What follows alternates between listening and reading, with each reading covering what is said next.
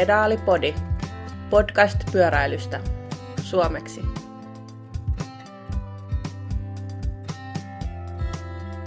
Hei vaan ja tervetuloa Pedalipodin toiseen jaksoon. Tässä jaksossa käymme läpi hieman kuulumisia viimeiseltä kahdelta viikolta sekä paneudumme maantiepyöräilyn maailmanmestaruuskisoihin. Tervetuloa mukaan.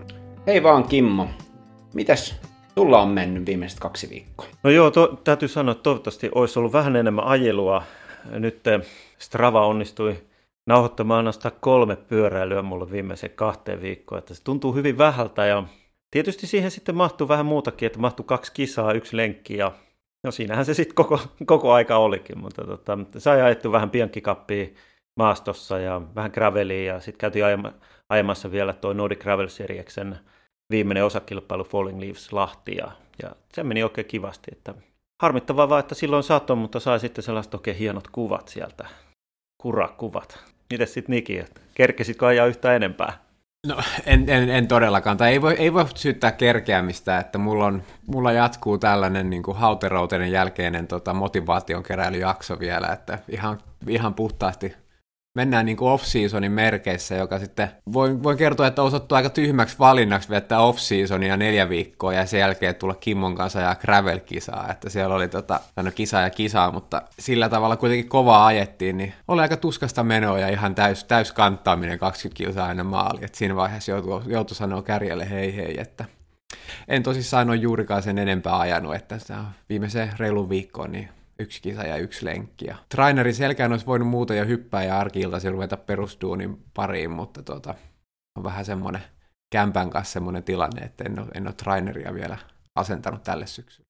Joo, se oli kyllä kova, kova reissu ajaa tuolla tälleen niin kylmiltään voisi sanoa näin, niin se melkein 150 kilsaa hienoja hiekkateitä täytyy kyllä myöntää, että, niin kuin reitti oli ihan mielettömän hieno ja no, keli oli tosi raskas ja vauhti. Arsinkin alkuun saattoi olla hiukan liian kova, mutta siitä nyt pystyy vähän itseäkin syyttämään, että ei pelkästään muita pyöräilijöitä. Miten sitten Simo, miten sulla? Et onko meistä kukaan ajanut enempää? Että ollaanko me nyt niin vanhempia pyöräilijöitä ainoastaan? E, joo, itse asiassa mä tein nopean laskelman tässä, kun te puhuitte, niin mä olin ajanut kymmenen lenkkiä tässä viimeisen kahden viikon aikana. Tota, että... Ammattilainen.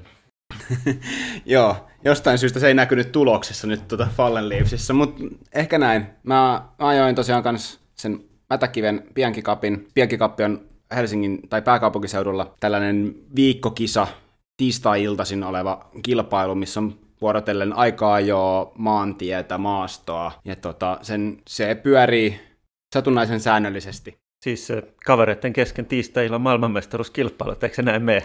Kyllä niin siellä ajettiin, sinne on itse asiassa todella matala osallistumiskynnys, että jos, jos haluaa, niin siellä löytyy kyllä sarjoja kaikille. Että suosittelen, jos kisaaminen kiinnostaa, niin suosittelen kokeilemaan. Niin siellä käytiin ajamassa todella hieno reitti, vähän rankka. Ilmeisesti Kimmolla oli, oli, oli kivaa Pökälän peesissä siellä. Ja tota, sitten mä ajoin kanssa ton Fallen Leafsin, mikä oli siis ihan mieletön se reitti. Mitä, mä laskin, että varmaan 9 prosenttia sit 147 kilometristä oli hiekkatietä, että se oli kyllä, se oli hieno.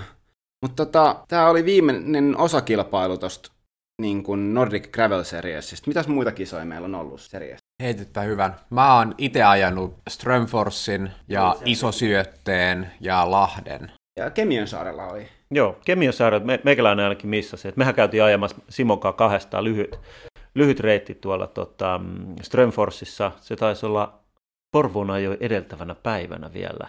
Otettiin siellä vähän sellainen aurinkokansipaikka ja ettiin pikku, pikku lenkki ja nautiskeltiin sitten kelistä ja katseltiin, kun muut hullut ajaa siellä pitkää lenkkiä edeltävänä päivänä. Itse en olisi kyllä jaksanut ja seuraavana päivänä ainakaan kisaa, mutta tota, Joo, siis, ja sittenhän siinä on ollut myöskin ulkomailla, niin kuin Norjassa ja Ruotsissa, ja taitaa olla Ruotsissa ja Örebrossa vieläkin yksi osakilpailu, että se on niin Suomessa viimeinen kilpailu, mutta se on ihan mielenkiintoinen kyllä konsepti, että tapahtumahan se on, että ei ole kilpailu, vaikka, vaikka siellä on aina sitten parikymmentä kuskia tekee sitä kilpailua ja muut nauttii siitä. Kemion saari itse harmisti, kun on mökki sieltä päin. Ja mä oon sen niin kuin kyseisen reitin ajanut moneen kertaan, koska se mukailee sitä sellaista Toni Lundin luomaa Kemion saari Gravel Paradise-reittiä siellä, niin reitti on tuttu ja se on todella, todella hienoa, että ajanut sen monta kertaa, että se harmitti, että siihen ei päässyt. Ja, mutta mä olin varmaan ainoa meistä, joka ajoi Nordic Gravel Series ylläksen, koska mä olin mennyt, va, mennyt sinne, varannut reissuja ja muuta ja lähdet tehtiin sitten Lapin reissu sitten muutenkin, vaikka se tapahtuma peruttiin ja ajoin sitten niinku soolona sen reitin, että se oli, se oli kanssa ihan, siellä oli kyllä vähän sellaista maastopyöräpolkuakin, että Niin, melkein olisi pitänyt sitten, että mullahan on tuo kaksi puolikkaat mun, mun gravel-pyörässä, se olisi ollut hyvä pyörä siellä. Että nyt ei välttämättä ollut nopein pyörä tuolla lahessa, mutta no ainakin sanotaan, että kelluu ihan hyvin siellä märällä hiekkatiellä, että ehkä se oli siinä mielessä hyvä asia. Miten, tota, miten Niki sulla, rengaspaineet, ren, oliko renkaat kohdilla? Tähän on yksi tärkeimpiä asioita gravelissä. Rengaspaineet ja renkaat oli aivan hyvät siihen asti, kunnes mun kroppa sanoi itse irti siitä rytyyttämisestä siinä vaiheessa, kun Kimmo käänsi kaasukahvaa siinä kivi, kivikkoisella pätkällä 20 kilsaa ennen maalia, että ei sitä voinut enää renkaiden piikkiin laittaa, mutta siinä kohtaa olisi, olisi kyllä kaivattu kaikkea mahdollista jousitusta niin paljon kuin mahdollista, joku läskipyörä niin kuin täysjousituksilla, ja sen jälkeen tuli sitten se sanoi, että, se, että semmoinen alamäki, missä oli tosi pehmeätä märkää hiekkaa, niin siinä meinasi niin pysähtyä pyörä niin kuin alamäessä, että se oli aika hurja. Joo, siihen on syynsä, minkä takia mä lisäsin vauhtia siinä, koska mulla oli ainoa, mä olin ainoa, kenellä oli vähän enemmän maastopyörämäinen pyörä siinä, kun mulla on tietysti vielä etujousitus mun kerävelissä, niin se oli selkeästi iskun paikka. Kyllä, ja mä sain maksaa siitä iskusta. Kova hinna, kiitos, kiitos. Niin se oli huonosti valittu, kun mä nauro, naureskelin ja vähän itkinkin sitä, että jaha, hyvä isku, ainoastaan menetettiin Nick, mutta tota, olisin onneksi joutuva jo Mikko. Ja Kyllä muutkin sai hintaa maksaa siitä, älä huoli. Toi, se oli upea se. Mä ajelin siellä ihan omaa retkiajoa siellä taustalla tota, tietämättä näistä, mutta se oli upea se lopetus, kun ekaksi noustaan sinne tota, mäkihyppyrien harjulle ja sen jälkeen lasketaan alas, mutta ei mennäkään suoraan stadionille, vaan noustaan Intianikukkulalle, mikä on tosi kuuluisa tästä Salpausselän kisoista, että näkee, kiihdetään sitä ja sanotaanko näin, että vaikka lahessa kasvaneena, niin silti se tota, se näyttää televisiossa niin loivalta se mäki, ja tuntui silleen 140 jälkeen aika paljon jaloissa sen nouseminen. Itse mä oon ollut miesten 50 kattoa Lahden MM-kisoissa ennen se legendaarisessa 2001 vaan niissä jälkimmäisissä pari vuotta sitten. Juuri, juuri Intiani Kukkulalla katteltiin, niin olihan se hienoa kiivetä ylös sitä ja muistella sitä. Meinaatko, ettei, ettei Simo ollut samanlaista niin kuin vauhdin hurmaa, sellaista tikkausta, kun niin kuin hiihtäjillä tulee siinä, että kun tulee vähän tyhjillä jaloilla ja rupeaa vaan niin painimaan pyörän kanssa siihen, sitä jyrkkää mäkeä ylöspäin. Ei, musta tuntuu, että siinä nakutettiin DI2 sen verran, että löytyisikö takaa vielä ihan vähän sen lisää. Että tota, noita. Mutta tota, hyvät on ollut kisat. Öö, vielä pari viikon päästä oli se Kainuun Graveli-setti mun käsittääkseni. Kimmo, eikö Niki oli lähes sinne? Joo. Joo, me lähdetään ihan vähän pieni syysloma tehdään Vuokatissa siinä samalla. Niin tarkoitus oli ottaa gravelpyörä mukaan kanssa ja käydä se ajamassa siellä. Joo, Mikko kutsui minutkin sinne, mutta mä en tiedä vielä oikein. Mun pitää ehkä tutustua tarkemmin siihen reittiin. Hän on niin, tota, hän on niin vahva tuolla tasaisella, että se tuppaa sattumaan. Mä, mä kuulin, hän sanoi mulle, että hän on tehnyt itselleen mahdollisimman huonon reitin sinne. Ahaa, no sittenhän se voisi olla hyvä. Löytyy kaikki nousut varmaan niin kuin alueelta tai jotain vastaavaa. Okei, se on nimittäin Mikko vastaan ilkeä ajaa. Mutta sekin tapahtuma taitaa olla kyllä kuitenkin tota, myös tällainen, että sinne on kaikki tervetulleita, ei ole pakko ajaa kilpaa. Että, tota, että sinne.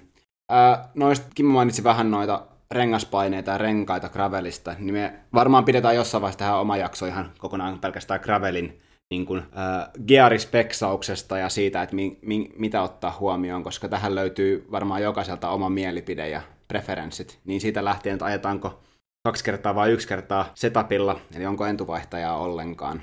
Vaikka mä tiedän kyllä, että meillä kaikilla taitaa olla etuvaihtaja tästä porukasta. Mulla ei ole tällä hetkellä. Mulla ei ole tällä hetkellä. Ja tota, seuraavassa pyörässä sitten, no ei paljasteta sitä vielä. Ei paljasteta sitä vielä. Niin, tosiaan edellisen jakson jälkeen niin käytiin viikon mittaiset maantiepyöräilyn maailmanmestaruuskisat ja ne aloitettiin sunnuntaina miesten aika-ajolla. Tota, minkälainen juttu tämä miesten aika-ajo oli? No, aika-ajohan no, käytiin, tuota, no sanotaan, että ehkä sellaisen per, hyvin perinteisellä reitillä, eli startattiin sieltä Nokkehaistista ja, ja maali oli Bryhessä ja mm, olisiko siinä ollut noin 80 nousumetriä koko matkalla, mikä tarkoitti sitä, että se oli hyvin tasainen ja vauhdithan nousi sen takia sitten tosi korkeiksi ja, ja silloin kun vauhdit on noin korkeita, niin erothan on silloin tosi pieniä, että jännitys säilyy kyllä jokaisessa lähdössä ihan loppuun asti. Niin jos miehistä aloitetaan, niin siis tosissaan reitin puolesta niin veikattiin, veikattiin tota niin kuin isojen tempokuskien, tempospesialistien reittiä ja niinhän siinä sitten kävi, että, että Filippo Kannahan sen vei ja tota, mutta pienellä erolla, oli puhuttu jotain 12 sekuntia tai 5 sekuntia tai jotain ihan, ihan sekunteja vaan, että kuitenkin kakkoseen ja sitten kakkosena oli Wout van Aert ja kolmantena Remco Evenepoel, joka Remco ei ole kyllä missään nimessä mikään isokokoinen tempospesialisti, mutta, mutta tosissaan jollain toisella reitillä, kanna, mäkisellä reitillä kanna olisi varmaan sitten hävinnyt helpostikin näille molemmille, mutta tota... Joo, olisi varmasti joutunut ajaa eri lailla siinä kyllä, että tota, mm, ja nyt hän taas pistää se 58 piikki, se eturattaan pyörii aika kovaa kyytiä siinä. Se on, ja tietysti kun mietitään, että kaksi, siis Wout van Aerthan on aika iso kaveri kuitenkin, että pitää niin miettiä, että hänellä on ne, ne tehot siellä, että sitten tämä poikkeus tähän sääntöön, eli Remco Evenepoel, joka on sitten aerodynaamisesti erittäin hyvä, ja hän sitten pärjäs sillä myöskin. Tokihan siellä sitten niin kuin täytyy muistaa, että hänkin työntää sitten sen 400 wattia siihen tempoon, niin se on aika kova sekin. Ja nyt kun puhutaan, että, Mik, että Wout van Aert on isokokoinen kaveri, niin mä just katoin, että se on 190 pitkä ja internettietojen mukaan noin 77-78 kiloa. Ja sitten tämä kolmanneksi tullut Remco Evenepoel on 171 pitkä ja painaa 61 kiloa, jolloin puhutaan aika isoista eroista. Itekin tempo, tempakisoja ajaneena, niin sellainen niin kuin hurjin asento, mitä mä oon nähnyt kaikista noista ammattilaisista, niin Remkolla on sellainen, että se on siis todella sykkyrässä siellä käsien takana, että se on, niin kuin, se, on se ase, mikä, niin kuin, että pienenä, pienenä kuskina niin se pystyy käyttämään hyväkseen on sitä, että miten se pystyy pienemmillä tehoilla sitä ajaa kovempaa kuin melkein kukaan muu, on juuri se asento. Joo, ja sitten ja sit, tuota, naisissahan oli hiukan sama asia, että myöskin sitten ennakkosuosikki Ellen Van Dijk voitti, ja hän oli myöskin sitten, niin kuin, ajoi tosi kovaa, ja paljonko oli keskinopeus, muistatko siitä suoraan? Se oli nimittäin se oli ensimmäistä kertaa ikinä naisissa 50 alkava lukema, joka itse katsoi seinällä tempopyörää ja meinasin saman tien laittaa myyntiin sen, että niin kuin... 50,38 oli, oli hänen keskinopeutensa. Ainoa, ainoa naisista, kuka ylitti 50 keskinopeuden. Joo, ja tosiaan siis tämän naisten matka oli 30,3 kilometriä, että siinä, siinä on saanut senkin verrata painaa sitten. Miehissä oli, sanottiinko 43,3, että nämä vähän vaihtaa, nämä matkojen pituudet riippuen sarjasta sitten. Niin, oli sitten Filippo Kannat keskinopeus. Se oli 53 mun mielestä, mutta me voidaan se tarkistaa siitä. Me laitetaan vaikka in, laitetaan internettiin, Instagramiin sit tieto näistä keskinopeuksista jakson jälkeen. Ja naisten kisojen jälkeen ajettiinkin sitten juniori, juniori naisten sarja. Tosiaan naisilla ei ole alle 23-vuotiaiden sarjaa kuin, samalla lailla kuin miehillä on. Eli, käy, eli kaikki jun, on juniorinaisia sitten alle 18 vuotta. Ja siellähän sitten juniorinaisissa saatiin aivan mielettömän hyvä tulos. Mun mielestä ainakin. Siis Anina Ahtosalla kymmenes. Ja, ja myöskin sitten Vilma Aintila 21. reitillä, mikä ei hänelle kyllä sopinut. Mutta niin kuin Anni Ahtosalla kymmenes, täytyy vain nostaa hattua siitä, että se on kova, kova suoritus. Onhan se oman niin kuin, ikäluokkansa ja useamman ikäluokan, koska siinä on niin kuin, useamman ikäluokan sitten junioreita samassa, niin tota, maailman kymmeneksi paras, ei huonosti. Ja Anninalla taitaa olla itse asiassa ammattilaissopimus taskussa norjalaisen Uno X-tallin kanssa, joka perustettiin tonne naisten, naisten ö, ammattilaissarjaan. Kyllä, ja kovaa luottoa häneen, koska se oli tallin ensimmäinen sainaus itse asiassa. Ainakin julkistettu sellainen. Ah, niin, ainakin julkistettu, joo. Että varmaan voi olla tietysti, että on muitakin. Kabinettisopimuksia. Joo, ei ole vaan pystytty julkaisemaan niitä tarpeeksi ajassa, mutta se on hieno homma ja se avaa kyllä varmasti Anninalle tosi paljon niin kuin mahdollisuuksia tulevaisuudessa. Ja jos kehityskäyrä säilyy samanlaisena, niin mikä jotta ei tuossa tule niin kuin päästä kohta torille. Itse asiassa tota, lisäksi vielä tosta, hauska tota, huomio tuosta juniorinaisten sarjasta tota, aika-ajoista, niin toiseksi tuli Zoe Backsted, joka on ammattilaispyöräilijä Magnus Backstedin tota, tytär, ja Magnus, oliko se Eurosportin Norjassa vai missä se oli? Tota... Itse asiassa brittien et se on siellä myöskin selostaa tuota brittien Eurosporttia ja GCN Plussaa ja, ja tuota, satuin näkemään vähän niitä klippejä myöskin siitä sieltä selostamusta ja, ja tuota, mm, tietysti jo, jo tuossa aikaa, jossa niin hän oli erittäin tyytyväinen ja erittäin innostuneena seisoi selosti seisoalteen niin sanotusti, ja, ja sitten vasta maantiellähän sitten pankki räjähtikin, että Joey voitti sitten myöskin, voidaan nyt jo hypätä tässä vähän eteenpäin, että Joey voitti myöskin maantieajon maailmanmestaruuden, että se on varmasti niin kuin pyöräilevälle isälleni aika mahtava fiilis päästä selostamaan oman tyttären voittoa. Ennen kuin hypätään enempää, niin mennään sinne tota, miehet alle 23 vuotta. Vai otetaanko miehet juniorit ensin? Otetaan miehet juniorit. Joo, eli kun miehissä tosissaan riittää näköjään väkeä siihen, että voidaan ajaa erikseen under 19 ja under 23 sarjaa, että sitä voisi debatoida, miksei, miksei naisissa ole samaa. Onko se tarkoitus siirtää aikaisemmin aikuisiin ajamaan jo naiset vai, vai mikä?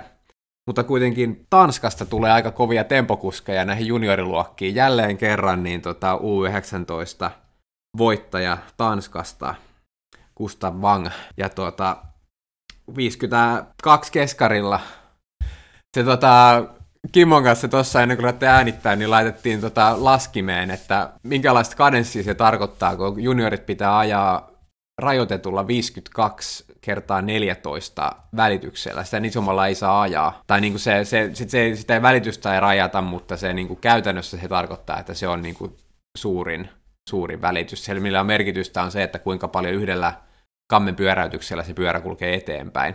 Joo, eli heillä on tällainen tuumarajoitus, eli 793 senttiä saa yhdellä pyöräytyksellä liikkua eteenpäin, ja sehän tekee tietysti, tietysti sitten tämän aika helposti, helpoksi tämän laskemisen myöskin. Pystyttiin laskemaan tuossa, että keskikadenssi noin 112, ja sitä voi jokainen käydä, käydä kokeilemaan pitää, 25 minuuttia sellaisella ja 5214 päällä, niin tämä liikkuu yllättävän pitkälle ja kovaa.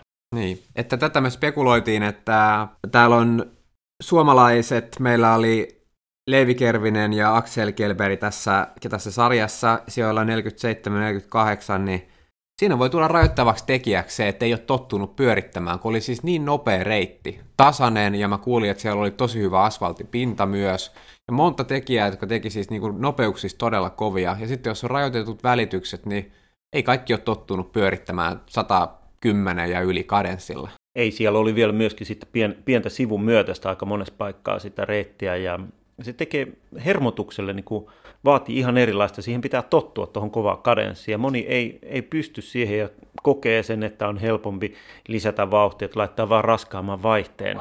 Varsinkin tempopyörällä niin moni päätyy runnomaan mieluummin kuin pyörittää herkästi. Joo, se on varmasti myöskin sen takia, että kun sen suoritus on yllättävän lyhyt, niin silloin ei vielä se niin kuin lihaskestävyys tuu vastaan siinä, vaan, vaan niin kuin luulee pystyvänsä sen, sen niin kuin paremmin ajamaan sillä lailla, mutta sitten kun on tarkoitus ajaa kovaa, niin kyllä se kadenssi vaan nousee, ja ihan yhtä lailla sitten kun katsotaan tuosta niin Kannaa tai, tai Wout van Aerti, niin heilläkin oli se noin 110 se keskikadenssi siellä, mikä on sitten tietysti, että se pitää muistaa, että aina kadenssi ja, ja sitten niin kuin, no, jos on korkea kadenssi, niin se ottaa enemmän hengityselimistöä ja sitten matala kadenssi tietysti enemmän lihaksistoa. Ja sitä vaan on paljon tehokkaampi niillä korkealla kadenssilla, että se on vaan pakko ajaa korkealla kadenssilla, jos haluaa ajaa. Ja siis mä näen, että yksi syy siinä on varmasti, että miksei suomalaiset pärjännyt ihan niin hyvin kuin odotettiin ehkä tai toivottiin, niin on se, että puuttuu velodromi esimerkiksi. Siellä tottuu aika nopeasti ajamaan sillä 110-115 kadenssilla niitä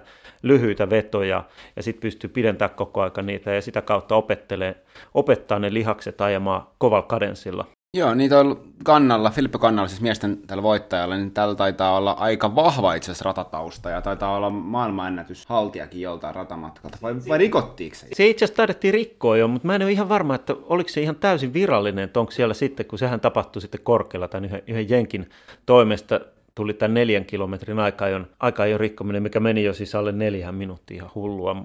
Mutta tota, joo, Filippo Kannahan on sitten vahvasti, että hän ajaa radalla kilpaa, ajaa joukkoja ajo neljä kilometriä ja näin, näin poispäin, niin sieltä se tulee se jalkanopeus oikein kunnolla. Joo, ja sitten tiedoksi tosiaan, että kun radalla ajetaan, niin radalla on äh, kiinteät välitykset, eli niillä pyörissä ei ole vaihteita. Joo, siellä pitää tuntea omat jalkansa tarkasti, että tietää su- suurin piirtein, että millä vaihteella tai välityksellä pitää ajaa ja, ja sitten varsinkin ryhmälähdössä, niin se tekee aika, aika suuren merkityksen sitten, että miten tuntee itsensä ja minkälaisen välityksen lähtee ja onko sitten iso tuuma, haluaa vaan siihen loppukiriin panostaa vai sitten ajaako siinä matkallakin paljon jo. usein tota, nimenomaan niin kuin assosioidaan radaimen korkeisiin kadensseihin, koska on vain se yksi vaihde, niin se pitää saada liikkeelle se pyörä ensin sillä samalla vaihteella, niin sitä ei voi sitten välttämättä laittaa sitä ihan samaa vaihdetta siihen, mitä laittaisi muuten. Niin, niin, se on aina tuo seisova startti varsinkin neljä, kilo, neljä kilometrin aikaa, jossa, niin se on kyllä kova asia. Mutta jos ei harhauduta enempää noihin ratapyöräilyyn, vaikka sekin on todella mielenkiintoinen puoli, niin, tätä, niin tosiaan noiden yksilöaikajojen jälkeen oli tällainen Mixed Relay nimellä oleva aika-ajo. Mikä Kimmo tämä on? Ainakin mulle tämä on täysin tuntematon. No kyllä tämä varmaan aika monelle muullekin on täysin tuntematon. Ja tota, mm, se on hy- hassu laji minun mielestä ainakin. Siinä on siis, ajetaan joukkue aikaa joa. Ja ensin, ensin starttaa kolme miestä ja he ajavat sen noin, noin puolet siinä, eli se 22 kilsaa. Ja toisesta kaverista otetaan aika. Ja samalla kun he tulevat maaliin, niin kolme naista lähtevät ajamaan samanlaiselle reitille. Ja sitten toisesta naisesta otetaan aika ja sehän on sitten, että kuka saa tämän pienimmän ajan siitä, niin voittaa. Eli neljällä sanalla tiimi, tempo, seka, viesti. Mä en käytä tuota tiimitempoa, joukkue aikaa jo seka, viesti. Viisi sanaa menee silloin. menee sekaisin jo muutenkin. Joo. Ja tota, tässähän on siis vain yksi aikuisten sarja, eikä ole miehiä ja naisia erikseen, koska se on sama kisa. Ja no, rehellisesti tämä on tämmöinen pilipalilaji, joka Usi yrittänyt keksiä jotain uutta epätoivoisesti ja ketään ei kiinnosta. Näitä kisoja ei järjestetä ikinä missään, mutta onneksi me saatiin yksi kaunis tarina tästä, että tänään nyt näihin kisoihin uransa lopettava kaikkien rakastama Toni Panzerwagen Martin niin pääsi eläköitymään sitten niin kuin maailmanmestarina, koska hän, hän Saksa voitti. Joo, Saksa voitti ja Saksa oli tosi vahva naisten osuudella sitten. Kyllähän miehetkin ajoi hyvin, mutta heidän naiset ajoi sitten tosi hyvin. Ja, ja, ja jos nyt vielä palataan tähän outouteen, niin, niin, niin täytyy kyllä sanoa, että usein on tehnyt paljon parempia päätöksiä. Että esimerkiksi maastopyöräilyssä heidän, niin kuin, he, siellähän on myöskin tällainen mixed relay, mutta siellä on sitten jokaisesta ikäryhmästä eh, miehet, naiset, ja sitten niin kuin aina läpsystä vaihtoa ajetaan niin kuin yksi kierros. Että tämähän on ihan hassun, hassun oloinen kilpailu, mutta tämähän on vain sen takia, että että tuota, mm, aikaisemmin oli tämä niin joukkueaika jo, mikä ajettiin sitten näillä niin kuin ammattilaisjoukkoilla, niin sen tilallehan tämä on tullut ainoastaan, ja, ja se oli vähän huono sekin laji, koska siellä oli sitten MM-kilpailut ovat aina maajoukkoilla, ja sitten ajetaan yhtäkkiä ajetaan niin työnantajan laskuun, ja sitten loppuviikko ajetaankin maajoukkojen laskuun, niin se jäi pois siitä ja sitten uusi yritti keksiä jotain, jotain hassun hauskaa siihen tilalle. Koittaako hän tätä vielä pit, pitkään saada meitä, meitä kiinnostumaan tästä, mutta hauska, hauska yritys kuitenkin tällainenkin laji. Internetissä ainakin huomasin, että keskustelua herätti se, että tulisi, tulisipa takaisin sadan kilsan te- joukkuetempo. Niin se on ainakin sellainen rehellinen laji. Mä, voi että kun on heikoin siinä joukkueessa, se on kyllä tuskaa. Joo, mutta tota, aikaa jälkeen siirrytäänkin sitten maantie, maantiekisoihin, ja siellä oli ensimmäisenä, tota, samana päivänä ajettiin ää, alle 19-vuotiaiden miesten kisa, ja sitten se oli 119 kilometriä, ja sitten ajettiin ää, alle 23-vuotiaiden miesten kisa, joka oli 162 kilometriä. Mitäs tota, oliko me suomalaisia siellä, ja mitä siellä itse asiassa kävikään? No alle 23 miesten kisassa meillä oli Aji Juntunen, tois, viime vuoden Suomen mestari. Ja tänä vuonna olikohan sitten toinen vai kolmas? Kolmas, kolmas, kolmas, kolmas, kolmas joo, kyllä, joo. Rupes, piti ihan miettiä, koska hänen tallikaverinsa oli toinen siinä, niin piti, pitää aina miettiä, näin nopeasti menee nämä kuukaudet, niin nopeasti unohtuu nämä voittajat, ainoastaan muistetaan näköjään. Mutta joo, Aji ajoi siellä, mun mielestä ajoi tosi hyvin, ajoi sillä lailla, siis sillä lailla hyvin, että osas lukea kilpailua oikein, pysy poissa kolareista, pysy kärjessä silloin, kun piti olla siellä – ja sitten tietysti, että tulos olikohan 32. No se on tietysti sitten, että se on sellainen tulos, että ei sillä nyt ihan niin kuin päästä niin kuin vielä paukuttelemaan henkseleitä, mutta siis reitti oli todella raskas ja mun, mun mielestä niin teknisesti hänen ajonsa oli hyvä. Harmittavaa, että se olisi ollut tosi kiva, että jos olisi ollut vaikka top 15, koska hänellä olisi ollut mahdollisuudet siihen pikkasen paremmalla jalalla, jolloin hän olisi jaksanut kirja siinä kunnolla. Niin sit se, sitä niin kuin voi korostaa, että oli, oli oikeassa paikassa oikeaan aikaan ja oli niin sanotusti pelipaikoilla ihan loppuun asti. Että tämä oli nyt, että, että tällä kertaa se riitti tähän, mutta niin kuin oikein ajettu kisa ja hyvin ajettu kisa ajilta. Joo, ei, en usko, että siinä on mennyt niin kuin sinällään mikään pieleen, että muutaman prosentin suorituskykyparannus, niin olisi, olisi voinut tuoda sen top 15 sijoituksen, mikä olisi ollut sitten tosi kova kova valuuttaa jo sitten niin kuin ensi kautta ajatellen. Joo, ton, ton kisan itse asiassa voitti ää, Italian ää, Filippo Paroncini, ja mikä teki historiallista tästä, niin Eritrea sai ensimmäisen mitalin ikinä tota, näistä kisoista, niin siellä tuli Piniam Kiram Mei tuli toiseksi siellä. Joo, ja hänellä oli siis aivan mieletön kiri kyllä, täytyy, että kannattaa katsoa sitten tuolta YouTubesta, ja jos se vaan kiri löytyy sieltä, niin varmasti löytyy. Hänellä oli tosi hyvä kirja, ajoi niin kuin tosi järkevästi sen, ja, mutta tähän ei ollut ensimmäinen Afrikan, jos mietitään niin maanosana, niin ei ollut ensimmäisiä mitaleita, että siellähän on sitten tullut myöskin jo aikaisemmin muun muassa tuonne Tunisiaan ja sitten Etelä-Afrikkaan on tullut mitaleita MM-kilpailusta, mutta Eritrealle jo ensimmäinen hopean mitalli.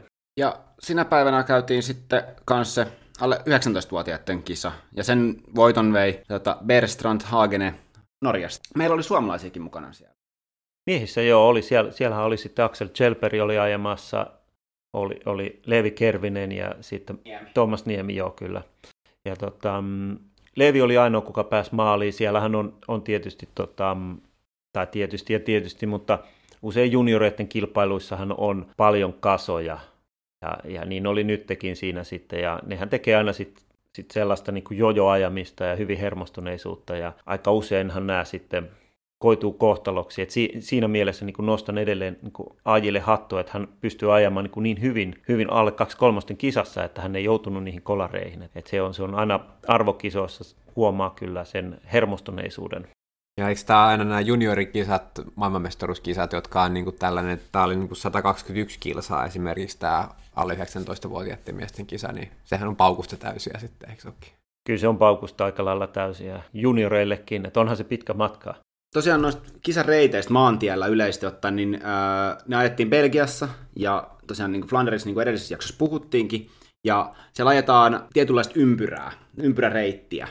Ja se, että osa kilpailijoista ei välttämättä pääse maaliin, niin johtuu myös siitä, että jos jäät liikaa pääjoukosta, niin sut var- otetaan pois reitiltä siellä.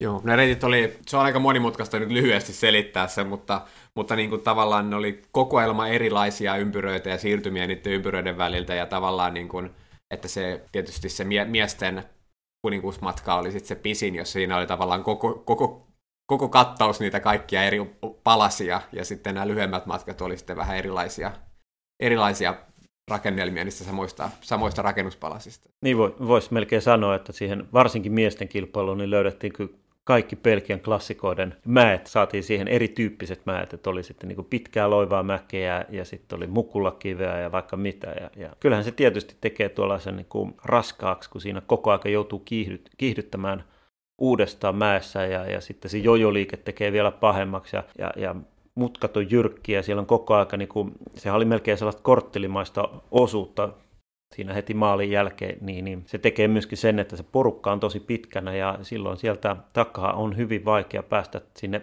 pelipaikalle oikeastaan. Ja. Toi, tota, tosiaan miesten päivän jälkeen oli sitten tota, seuraavana päivänä tota, alle 19-vuotiaiden naisten lähtö, ja sitten oli samana päivänä ajettiin vielä naisten tota, lähtö. Juniorinaisissa ajettiin 73,7 kilometriä, ja sitten naisten lähdössä ajettiin 157,7.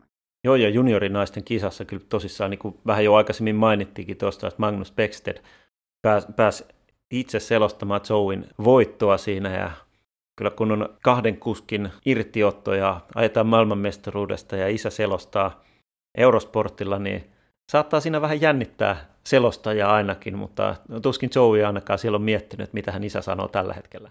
Joo, ja täällähän meillä oli sitten lähdössä jälleen edustus sekä Annina Ahtosalo että Vilma Aintila, jotka ajoivat sijoille 18 ja 22 molemmat näköjään samassa ryhmässä minuutti 16 kärjen takana.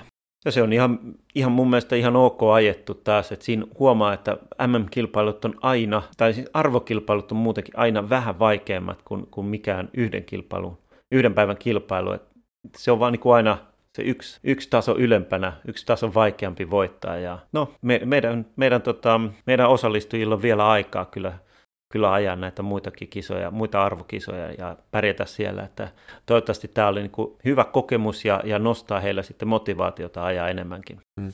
Ja sehän pitää sanoa, että, että Suomella harvoin on kovin vahva jo iso joukkue näissä MM-kisoissa, kun niitä maapaikkoja saa sitten erinäköisten pistelaskujärjestelmien mukaan, jotka ovat varmaan turhan monimutkaisia tässä selitettäväksi, että, että molemmilla heillä saattaa varmaan olla muissa juniorikisoissa sitten vähän vähemmän niin kuin tasotusta annettavana tässä niin kuin joukkueaspektissa. Että... Niin, niin pitää paikkansa just, että Annin Ahtosalalla on ollut tänä kautena vahva joukkue myöskin auttamassa. Ja, ja tokihan tuolla reitillä tuokin oli, niin kuin kaikki juomahuollot sun muuta, niin oli sillä lailla, että siellä itse joutuu ottaa sen pullon, koska ei voinut luottaa siihen, että kun sen porukka on niin pitkä, että siellä pääsisi sitten apukuski hakemaan sen pullon ja, ja sitä kautta tuomaan, tuomaan sille kapteenille, niin se on, on vaikeaa sillä lailla ajaa tuollaisen reitillä.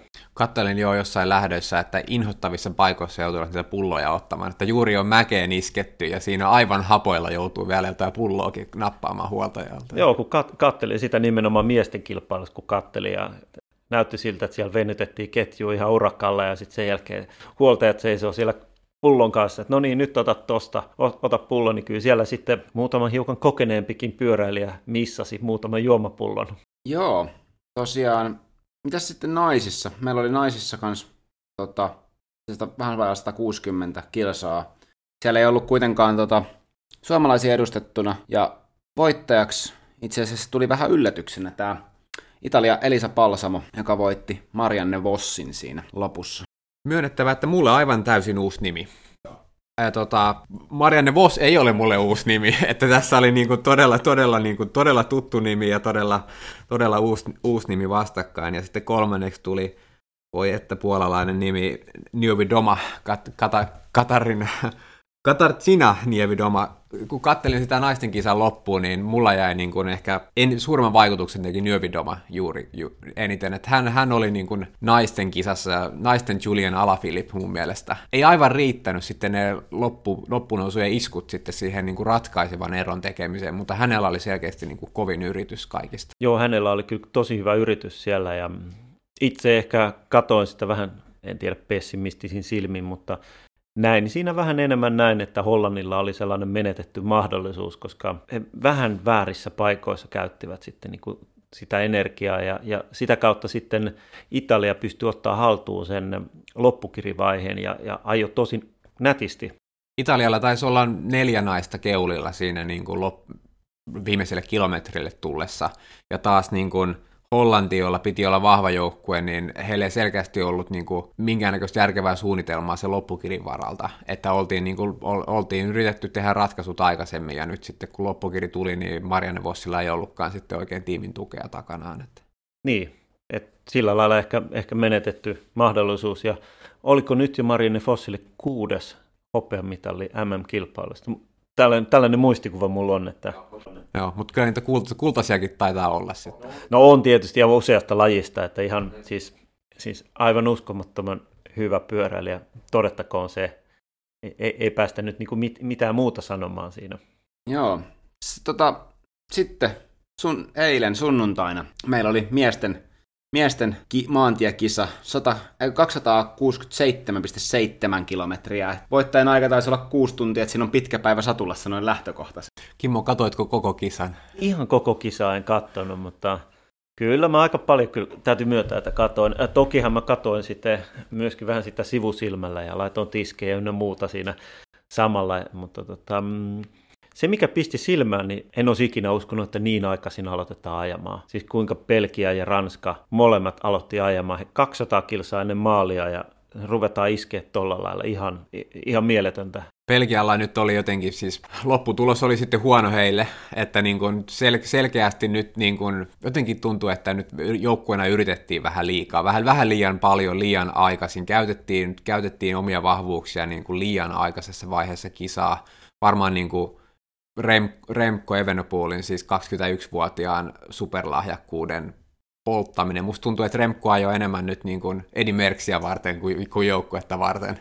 Niin, Remco sai vähän Ediltä palautetta, että hän, hänen mielestään ei olisi pitänyt valita joukkueeseen, koska ajaa kuitenkin vain itselleen, mutta Remco kyllä näytti, että ajoi joukkueelle. Ja, ja toi on hyvä huomio, koska mun mielestä mä katsoin jo kisan aikana siinä, nyt vähän hypätään niin kuin tähän loppuvaiheeseen kisaa, niin tota, Remko veti ihan mielettömän kovaa, mutta heitti sivuun 25 kilsainen maalia. Kyllä. Hänen, hänen juuri silloin, että jos Re, Wout van Aantila olisi ollut Remko auttamassa ajamassa niin kuin iskuja kiinni, niin että Vout olisi päässyt sitten vaan niin kuin kuittaamaan pienen porukan kiristä tai, tai niin kuin ihan minkä tahansa porukan kiristä, niin mun mielestä Remko olisi mennyt säästää nimenomaan niille kilometreille, jotka ajettiin sen jälkeen, kun hän heitti sivuun siitä ryhmästä. Nimenomaan, ja mun mielestä 25 kilsainen maali vain 10 kilometriä ennen kuin tuo Julian Alaphilippe lähti ihan lopullisesti sitten omille teilleen. Ja mun mielestä juuri si- niin siltä hetkeltä, kun se Remko, heit- Remko oli antanut kaikkensa ja heitti sivuun, niin siitä alkoi tavallaan se kaauksen aika, koska ei ollut enää sitä niin kuin vetojuhtaa siellä. Ja siitä alkoi, niin mun mielestä pia, hyvin pian sen jälkeen alkoi nämä niin Julian Alaphilippin nämä toistuvat iskut. Joo, kolme kertaa piti iskeä ennen kuin muut antautuu oikein kunnolla, että kyllä se on varmaan vähän poltellut kaikilla jaloissa. Se oli, se oli upean näköistä siinä vaiheessa, että nyt tulee Julian Alaphilippe iskee, selvä, ajetaan kiinni jaha ja iskee uudestaan. Ja sitten no. taas uudestaan. Kyllä hän oli varmasti porukan kovin, mutta kyllä se näytti myös siltä, että hän tahtoi sitä eniten. Joo. Joo, hän halusi sitä niin paljon. Ja, ja, siis noilla jaloilla hän olisi pystynyt tekemään sen vaikka viimeisellä kierroksella. Ja ajanut sille näytöstyyliin sen viimeiset kaksi kilometriä, vaan niin, kuin niin paljon kovempaa kuin muut. Tuo oli niin kuin ylivoimainen näytös, että lähdetään ennen viimeistä kierrosta. Eihän kukaan niin kuin ajattele edes, että lähdetään toka viimeisellä kierroksella tuossa. Ja no.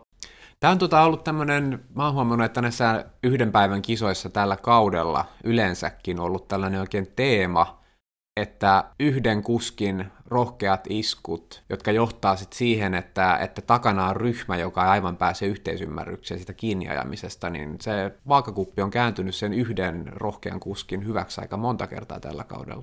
Mä oon täysin samaa mieltä. Mä, mä olin luullut, että tämä olisi toiminut ainoastaan tämä taktiikka enemmän noissa Grand Toureissa, mutta näköjään se toimii maailmanmestaruuskilpailuissakin, kun on tarpeeksi kova, kovajalkainen kuski.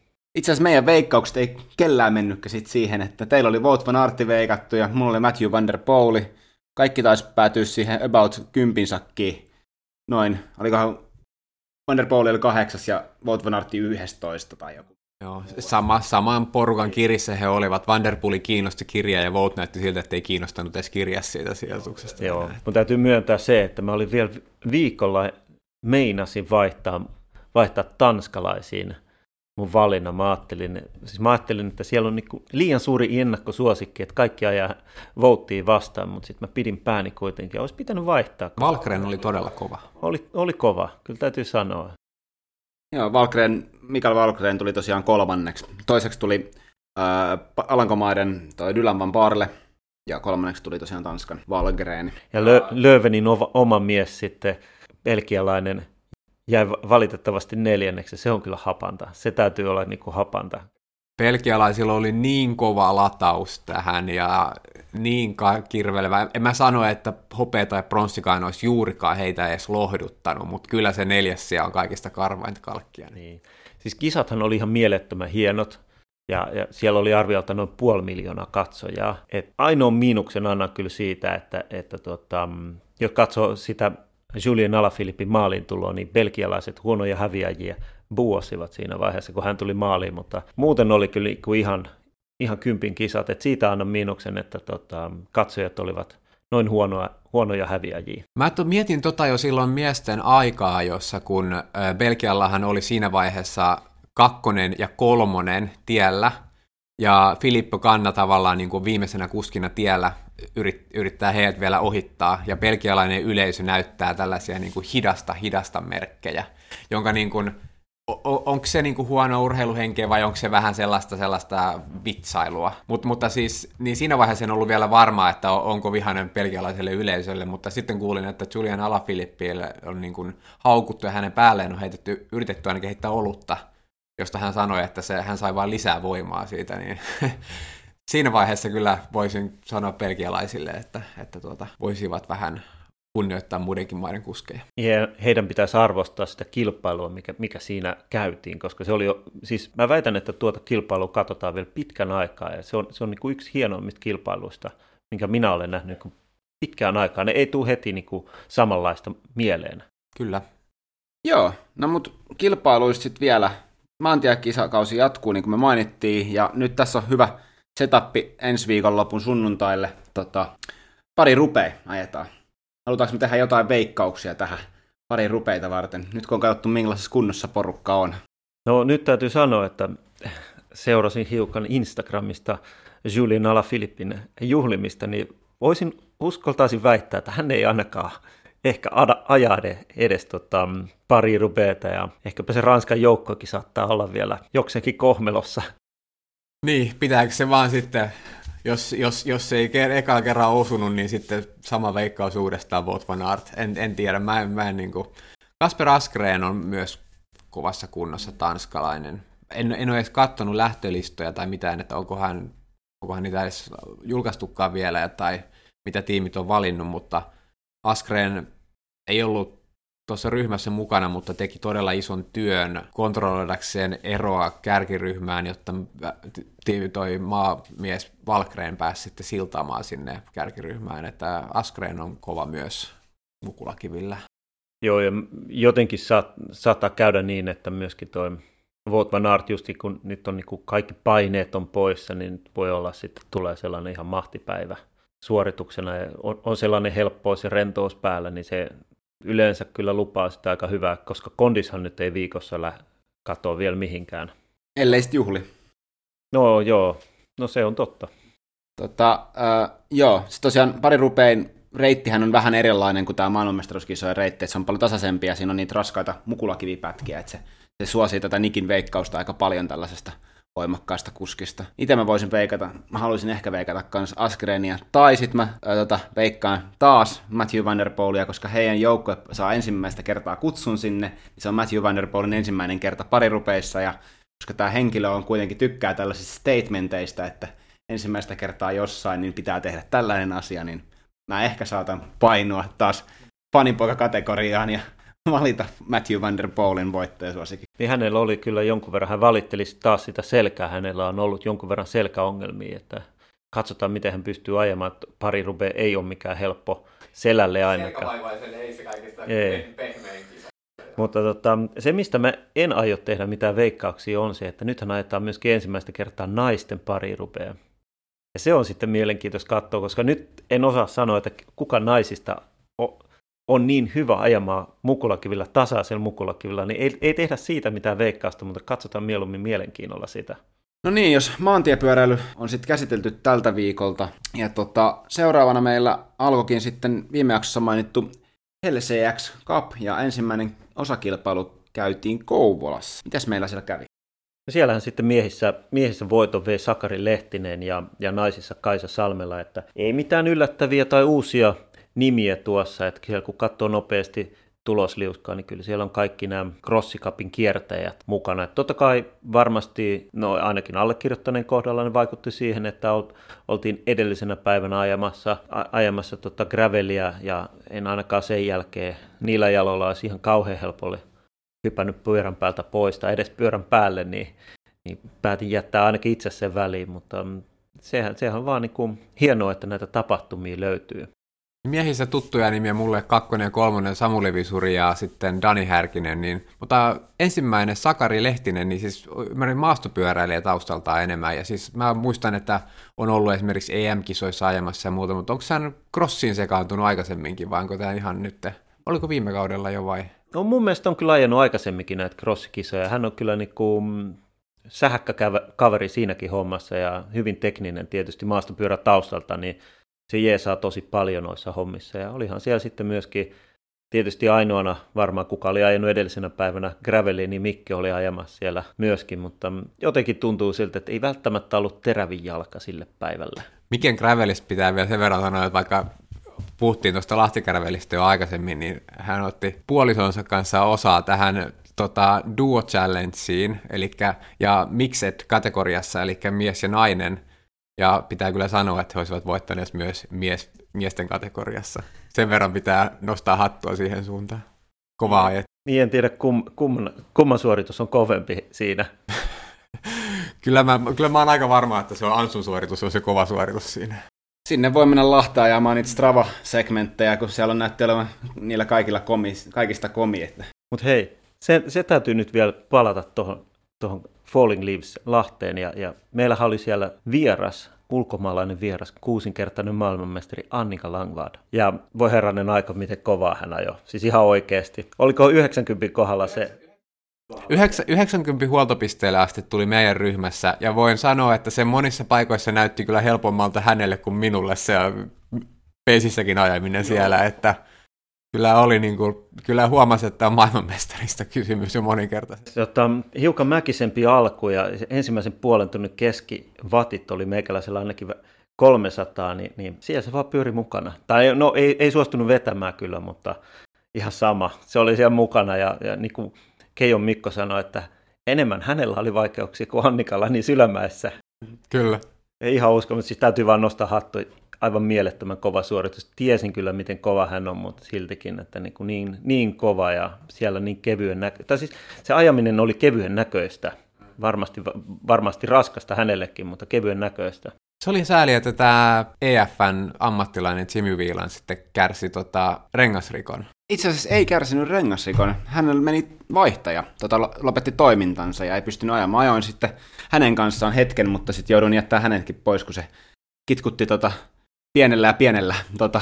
Joo, siellä ilmeisesti lähti tota, toi piuha irti akusta. Okay. Et se, oli, se oli se totuus. Sen takia siis mähän luulin, että siinä meni kumi. Tai joku sanoi mulle, että meni kumi ja mehän vähän odoteltiin siinä, että mitä tapahtuu, mutta eihän koskaan sitten tullut takaisin. Joo, koska siihen asti hän oli niin kuin ottanut niin sanotusti tyynesti, että olisi ollut kiva nähdä se, että miltä se näyttää sitten, kun maailmanluokan ammattilainen sitten is- iskee siellä jossain kisan myöhemmässä osuudessa, mutta se jäi nyt ikävä kyllä näkemättä. Että. No mä voin, voin kuvitella vaan, että se olisi ollut niin kuin hyvin lyhyt näkeminen siinä, että sinne se lähti, mitä ei pysty tekemään, ja nyt sitä ei enää näykään, vaikka suoraan pitkä. Näin varmaan olisi juuri käynyt. No kyllä se, mä juttelin sen verran, kyselin kisan kulusta siinä ajaessa, että oli siellä kulma vähän jo kiristelty pohkeita ja noita reisiä siinä vaiheessa, kun oli isketty kulma 10 kilsaa startista, oli johonkin Tirismaille nousussa, niin oli kulma joku eräs ajanut vähän kovempaa mäkeä siellä, niin oli kulma tuntunut. Mutta tämä ei pitänyt tulla kenellekään yllätyksenä, kun mä kerron sen ihan selostajan kanssa, että mitä, mitä tulee tapahtumaan ensimmäisen 15 kilometrin aikana. Joo, no, mutta jos tota, palataan CX, vaikka Graveli on meille kaikille tosi kiva niin, läheinen laji, niin tota, palataan CX sen verran, että tosiaan ensi viik- tällä viikolla toinen kymmenettä jatkuu Helsex Kappi. Se jatkuu tuolla Lappeenrannassa, Myllysaaressa. Ja siitä viikko eteenpäin, niin Espoossa Olarissa Stanga järjestää kans tota, ton Helsex Cupin osakilpailun. Ja kaikki osallistuminen ja muu informaatio löytyy helsex.comista, että siellä on tosi hyvin informaatiota. Mitäs muuta meillä tapahtumia on tulossa? No sitten meillä on Pirkka MTP Tampereella. 30. taisi olla. Joo, sä pääsee ajaa kunnon nättiä neulaspolkua. Se on aika mä- mäkinen kyllä, mutta nättiä neulaspolkua pääsee siellä fiilistelmään. Oikein mukava reitti. Suosittelen, suosittelen kyllä kaikille sitä. Ja sitten jos vielä Gravel-hammasta kolottaa jollain, niin on tällainen uusi tapahtuma, varmaan uusi tapahtuma järjestetään ensimmäistä kertaa, Vuokatti Gravel 16.10. niin Vuokatin mäkisessä vaaramaastossa siellä. Reitistä kuulin sen verran, tuota, että, että reittimestari Mikko Kejo, vaikka on, on itse tällainen, ei ehkä ihan kevyin kuski, niin ei ole ainakaan itseään varten tehnyt reittiä, vaan meidän kaikkien muiden nautinnoksi tehnyt Mäkisen reitin. Onko mitä, mitä tietoa, että kuinka monta nousumetriä löytyy reitiltä tai tällaista? Että, että voi, voi vähän ruveta miettimään. Vaativa 150 kilometrin reitti, että voit vaan kuvitella. Ja, mutta kun se on vaativaa ja olla Mikon peesissä tasaisella, niin tähän voi olla, tarkoittaa ihan mitä tahansa. Tota, joo, no siis siellä on tosiaan myös, myös helpompi 60 kilometrin reitti, että jos, jos jännittää, niin sitten voi mennä myös sinne. Ja lisätiedot tästäkin tapahtumasta löytyy sitten kainuunpyöräilijät.fi verkkosivulta. Ja ja, oliko meillä vielä jotain muuta? No sen verran tota, palataan vielä edelliseen jaksoon. Mainitsin siellä tämän pitkän matkan pyöräilyn ja tällaisen Runners Finlandin järjestämän tapahtuman kuin Ruska. Ruska 2021 ja se päättyi tosiaan tuossa reilu viikko sitten. Siinä juurikin viime jakson, edellisen jakson tota, julkistuksen kohdalla, ja siellä näemmä ensimmäisenä kaikki checkpointit kiertänyt kaveri oli tota, Matias Müller, ja hän oli käyttänyt vähän yli 2000 kilometrin matkaa, oliko 2200 matkaa, niin 443, ei kun anteeksi, 143 tuntia, ja tämä on noin kuusi vuorokautta, että siitä sitten polkemaan vaan. Jokainen siellä oli maalin tullut näin 17 vai 18 osallistujaa, ja jos haluaa lukea sankaritarinoita, niin randomness.fi löytyy tota, tota kooste kaikkien noiden, ketkä on ajanut sen loppuun ja vähän tarinoita. Miten niin päällimmäisenä niin kuin niistä jotain seurantaa katsoneena, niin vastatuulta, sadetta, hirveätä ilmaa ja paljon kaiken näköisiä mielenkiintoisia teknisiä vaikeuksia. Eli sä oot seurannut siis Twitteriä? Ikävä kyllä, tota, en pystynyt välttämään aivan täysin. Sieltä tulee koko aika notificationeita, tulee koko aika, että nyt on edetty tänne ja tänne koko aika. Mutta se on hieno, hieno tapahtuma ja näin saatiin se päätökseen. Meillä taitaa olla jutut käyty tältä kerralta ja me palataan sitten parin viikon päästä asiaan. Oliko Kimmalla tai Nikillä vielä jotain? No ei tässä kyllä nyt oikein mitään muuta tule. Että tuntuu, että tällä kertaa meillä oli ehkä vähän vähemmän sanottavaa kuin ensimmäisellä kerralla, mutta toivottavasti tarpeeksi asiaa kuitenkin. Kyllä, ja kyllä tästä nyt pikkuhiljaa pitäisi ruveta taas harjoittelemaan, koska meillä on tulossa tosissaan toi Vuokatti Gravel, ja sitten myös kolkuttaa ovella jo legendarinen IPD Gravel Camp, ja näin huonossa kunnossa mä en kyllä siitä selviä, että kyllä tässä nyt on, nyt on ruvettava tekemään jotain asialle. Niin siis tämähän oli mulla niin Face 1, missä mä, mä olen niin nostanut kuntoa hiukan, ja nyt mä teen seuraavan niin ison noston siihen Gravel Campille. Se on niin se vuoden päätavoite. Et voit, voit kuvitella, että nyt ajetaan sitten 200 kilsaa tota vauhtia. Niin, kyllä tämä Falling Leaves Lahti oli vain tämmöinen valmisteleva harha. Yksi niistä, yksi niistä. No niin, eiköhän me sitten lopetella. Vielä sellainen korjaus viime jaksossa kertun väittämään Suomen maantiepyörän naisten mestarista. Eli hallitseva mestari on tällä hetkellä Antonia Gröndal, joka ajaa Ruotsista. Mikäli pidit meidän jaksosta ja haluat kuulla lisää, laita meidän sosiaaliset mediat seurantaan at pedalipodi. Kiitoksia kaikille minunkin puolesta ja hyvää syksyä.